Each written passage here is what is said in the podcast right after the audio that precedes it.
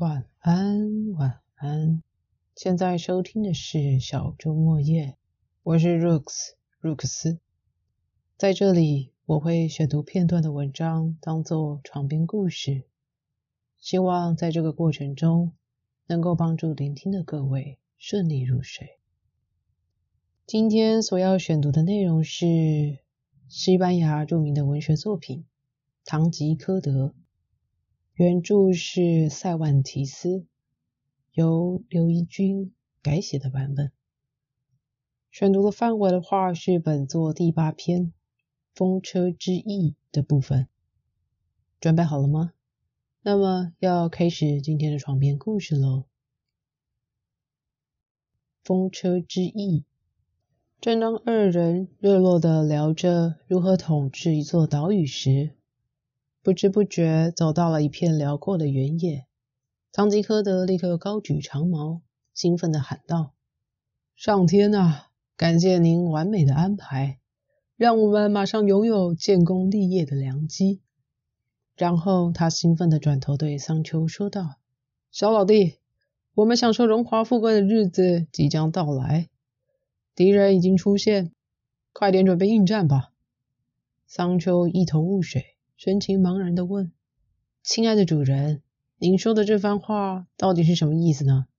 眼前我只看到三四十座公车，并没瞧见任何敌人的踪影啊！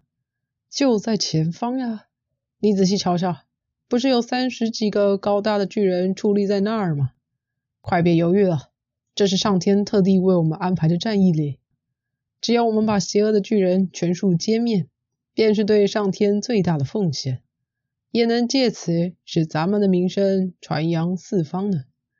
唐吉诃德回答道：“哎呀，主人，您弄错了，那些只不过是用来转动石磨的风车罢了。”桑丘连忙澄清：“你这样是不行的。”唐吉诃德神情严肃地说：“身为一名勇敢的骑士。”必须要有冒险犯难的精神，怎么因为害怕就胡说八道？眼前分明就是一群面貌狰狞的可怕巨人啊！我看就由我出面应战，你躲到后面去好了。汤吉诃德说完，随即纵马向前，往风车直奔而去，无视桑丘在背后慌张的喊叫：“回来呀，主人！那真的只是风车啊！”洛基南特逐渐接近风车，唐吉诃德激动地叫喊着：“别想逃，懦夫、恶棍！胆敢到我的地盘来撒野，看我如何收拾你们！”就在这个时候，刚好吹来一阵风，吹动了风车的扇叶。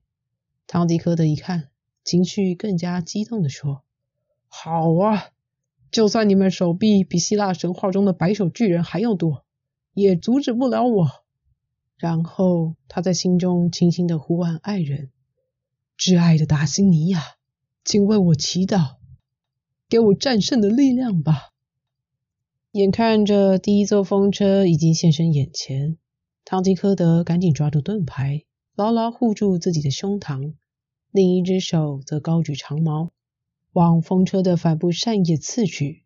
砰！只听得一声巨响。长矛被转动的扇叶砍成两截，这位英勇的骑士则连人带马被抛到半空中，随即重重摔落到地面。天啊！桑丘远远看见主人摔了个四脚朝天，连忙骑着驴子赶去。他发现唐吉诃德倒在地上无法动弹，洛基南特也在一旁用力挣扎，不禁埋怨地说道：“骑士老爷，您还好吧？”我不是早跟您说这是风车吗？任谁都看得出来啊！别说了，桑丘。倒卧在地的堂吉诃德回答：“曾经有一位巫师，趁我疗伤时夺去我的书房和所有的骑士书籍。我敢说，这次的事情便是他所谋划的，目的是要先让我误以为前方有巨人，然后当我使出全力。”奋力一搏时，再把巨人变成转动的风车，害我一不注意栽倒在风车底下，为扇叶所伤。你千万别灰心，有朝一日我一定会洗刷今天所受到的耻辱。希望有那么一天。桑丘一边听，一边扶起堂吉诃德，让他坐到肩胛骨差点脱臼的洛基南特背上，然后桑丘自己也爬上驴背，两人再度出发。一路上，堂吉诃德口中虽然对桑丘侃侃而谈，心里却有一丝遗憾，因为他宝贵的长矛已在刚才的战役中折断了。他对桑丘说道。我记得西班牙有一位知名的骑士，曾以粗树枝代替宝剑，迎战敌人，建立了许多功绩。他的子孙也得以享受他所树立的名声。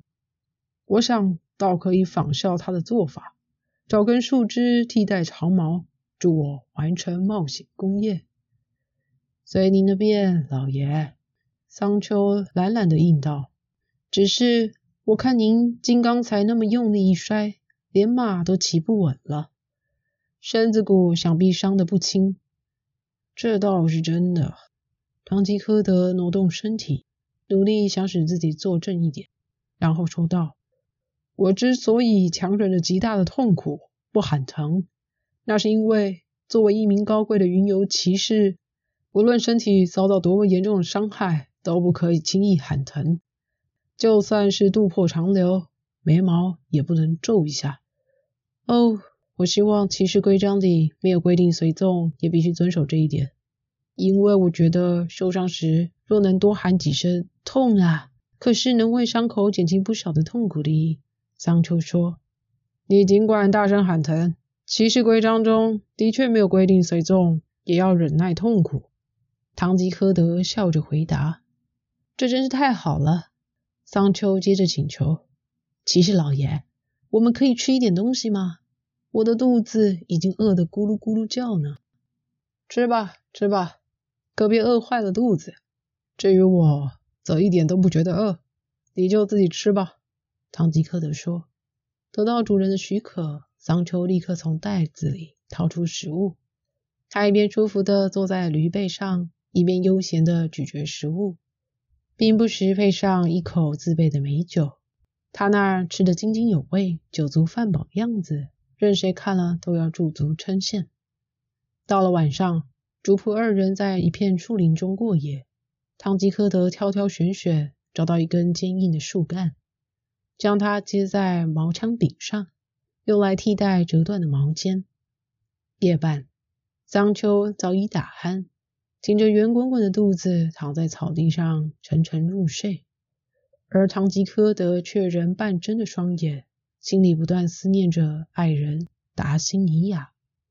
这是因为他想尽量仿效骑士书籍里的情节，像个深情的骑士般，为了思慕爱人，可以接连好几天都不睡觉。就这样，他一夜未曾合眼，而远方的天空已渐渐露出一束朝霞。桑丘起来了。唐吉诃德等太阳一露出脸，随即大声唤醒仍然沉浸在岛主美梦中的随从。哦，这是什么地方？黄脸婆哪里去了？桑丘笨拙地从地上坐起，揉着惺忪的双眼，迷迷糊糊地问道：“太阳都晒屁股喽，快起来，我们该动身了。”唐吉诃德身着盔甲。英姿焕发的站在桑丘面前，桑丘随即想起自己的随从身份，立刻从地上跳起来，大喊一声：“遵命，老爷！”然后他拿出酒袋，朝嘴里胡乱灌进两口酒，并迅速弯下腰来收拾好所有的行李，嘱咐二人便昂首阔步的继续上路了。约下午三点钟时，他们来到一处山谷。唐吉诃德对桑丘说道：“有一件重要的事，我要特别提醒你。由于你并未接受受盔仪式，所以不能算是一位正式的骑士。因此，为了遵守骑士规章，展现骑士风范，除非我遇到的是一群下等流氓，否则你千万不可以出手帮我，知道了吗？”“是，您请放心。”桑丘回答。我非常乐意遵守骑士规章，不过，虽然我的性情温和，并不喜欢那些打打杀杀的事儿，但如果有人蓄意来犯我，就不能怪我动手还击，因为上天赋予每个人都有保护自己免受侵害的权利。嗯，你说的没错，你一定要记得，千万别在我跟真正骑士决斗时出手相助。唐吉诃德点头说道。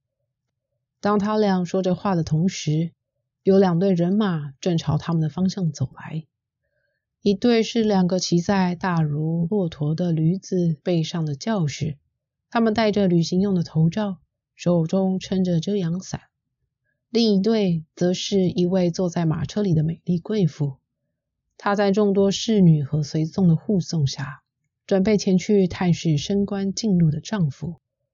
哎呀，不好了！你瞧，前方发生了一件绑架案。